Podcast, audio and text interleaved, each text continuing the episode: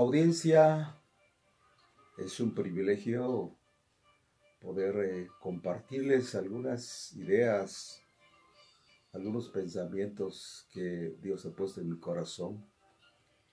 Eh, como ministro y expositor de su palabra por ya algunos años, siento en mi corazón hablar acerca de, de este temor, pánico y zozobra y ansiedad, esa depresión que invade el mundo por el momento de lo que se vive. Para ello quisiera compartirles eh, la historia de un hombre que se llamó Josafat.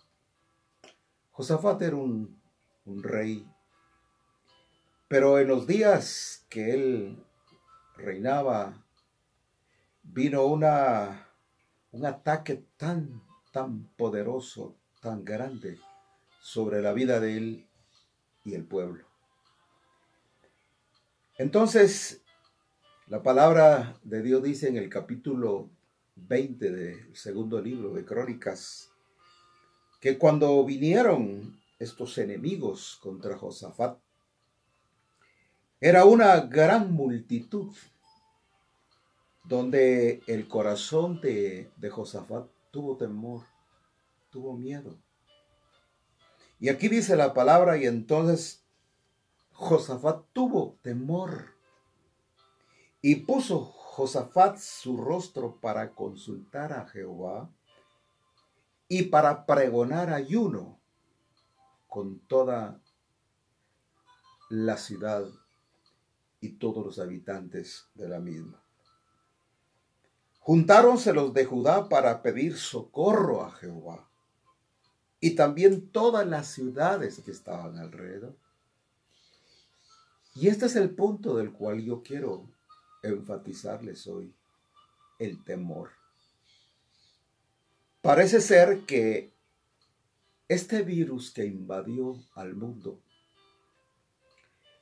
es un virus tan poderoso, pero es más poderoso el temor que invade el corazón de esta humanidad. Esa zozobra, ese temor esa ansiedad, esa depresión que invade el corazón de este mundo, es lo que me preocupa y nos preocupa a todos.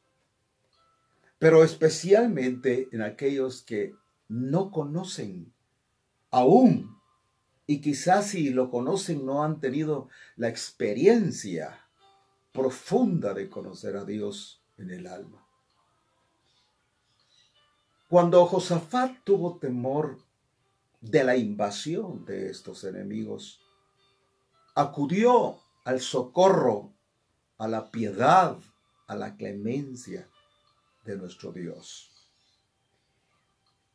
Sigue diciendo la lectura en el versículo 6 del capítulo 20 del segundo libro de Crónicas, y dijo, Jehová, el Dios de nuestros padres, era la oración de un hombre como Josafat.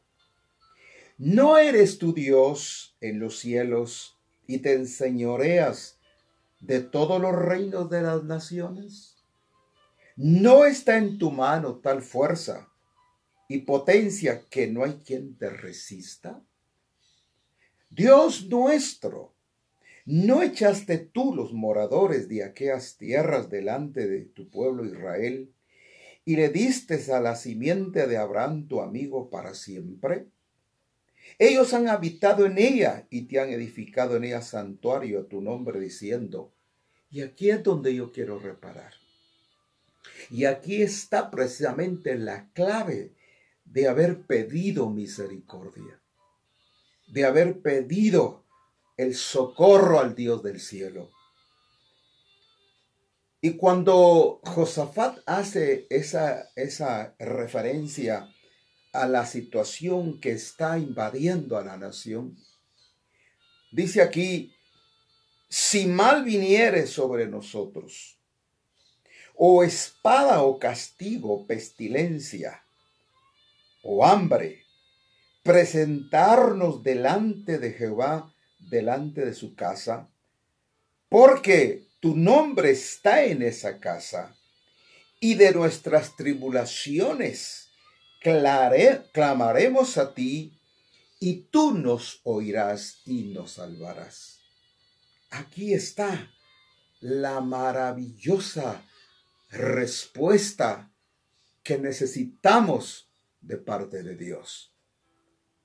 Si mal viniere sobre de nosotros o espada, o pestilencia o hambre, y hoy lo que estamos viendo en este mundo es una peste, pestilencia. Y todo esto fue descrito por el Señor Jesús en el capítulo 24 del libro de Mateo, donde el Señor advirtió que en los tiempos finales habría principio de dolores, pero aún no es el fin. El fin, todavía veremos muchos acontecimientos en este mundo. Si Dios nos permite a través de estas intervenciones, quisiera estudiar con ustedes algunos temas escatológicos muy, pero muy conocidos y, y ampliamente conocidos, pero que ahora se está haciendo una realidad. La profecía está siendo una realidad ahora. Ya no tenemos que escudriñar tanto. Daniel profetizó en el capítulo 12, 4 del libro que la ciencia se multiplicaría y el conocimiento avanzó. Estamos en una era de luces, de conocimiento, y el hombre avanza y avanza y avanza. Yo creo que va a ser una bendición poder contemplar con ustedes algunas cuestiones del panorama que viene a este mundo en las cuestiones escatológicas. Pero por el momento estoy tratando de llevarlos al pensamiento de si mal viniere sobre de nosotros o espada o pestilencia, si viniere hambre también, que es lo que muchos pues eh, ya están en la mente, en sus corazones, eh, preparándose para esto. Pero miremos qué pasó en este caso. Aquí tenemos un cuadro bíblico tenemos un, pasaje tan hermoso donde nos va a llevar a una solución cuando el hombre tiene temor. Y este hombre no era cualquier hombre. Era un profeta, era un sacerdote, era un rey, porque está clamando, está intercediendo. Y él dice, si mal viniere sobre de vosotros, si viniera tribulación, entonces tendríamos la oportunidad de clamar. Porque aquí hay dos cosas muy interesantes de lo que yo también más adelante quiero compartirles. Una es, ¿será que esto es una cuestión diabólica de espíritus inmundos donde vamos a amarrar al diablo, vamos a, a reprender a Satanás y que retroceda ante esta situación? Creo que no. Creo que precisamente Dios para eh, la dimensión que yo veo es dos líneas. La número uno es que hay un mensaje al mundo. ¿Y cuánto clamaríamos ahora y siempre que Dios derrame un espíritu de arrepentimiento? Oh, para que la humanidad conozca al Señor. ¿Cuántos en este momento estarán en la angustia, con lágrimas, por seres queridos que partieron o que están en la agonía. Ahí precisamente es donde necesitamos la intervención de Dios. Que Dios toque sus corazones, que no caminen hacia el infierno, sino una oportunidad para vida eterna. Pero la otra línea que yo veo es un mensaje al pueblo a los líderes. Nosotros que enseñamos, nosotros que predicamos, nosotros los pastores, los maestros, apóstoles, profetas, evangelistas, ministros que están en todo el mundo, también hay una responsabilidad de arrepentimiento también. O que todo esto cause dolor en nuestros corazones. Y como vemos allá en el capítulo 10 del libro de Edras, me interesa mucho saber y conocer la experiencia que tuvo Esdras en el capítulo 10 y versículo 1. Oh, dice que orando Esdras y confesando y llorando, se postró delante de la casa de Dios. Este hombre era un hombre amante de la palabra, un hombre que conocía la ley, que la compartía, era un líder.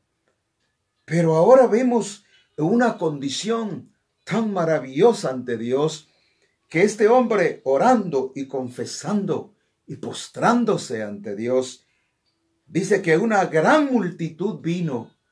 ¿Por qué? Porque este hombre no solamente oraba, sino confesaba ante Dios. ¿Y qué le confesaba?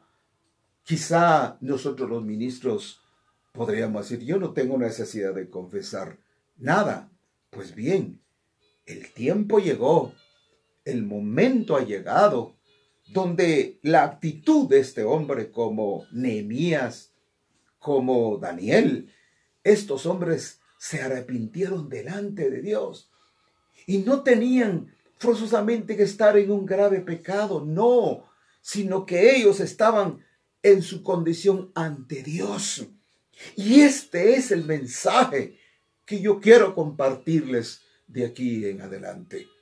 Ese dolor que sintió Esdras cuando dice que se postró delante de la casa de Dios y cuando él hizo esa actitud, una gran multitud de hombres, mujeres y niños lloraban. El pueblo vino quebrantado al ver la condición de un hombre del calibre de Esdras.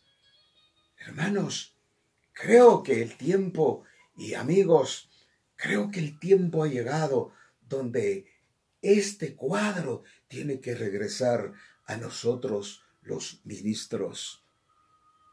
Regresando al libro de Crónicas, este pensamiento me encanta mucho, porque en esta situación que está confrontando este hombre Josafat, Dios levanta un profeta. Y este profeta, no sabemos su nombre, pero viene y enfoca la situación y viene la respuesta de parte de Dios para el pueblo. Y le dice, sobre el cual vino el Espíritu de Jehová en medio de la reunión. Y dijo, oíd Judá y todo, todos vosotros moradores de Jerusalén, y tu rey Josafat, Jehová os dice así, no temáis no os amedrentéis delante de esta gran multitud, porque no es vuestra la guerra, sino de Dios. Viene un tiempo donde Dios va a poner su mano. Las cosas cambiarán.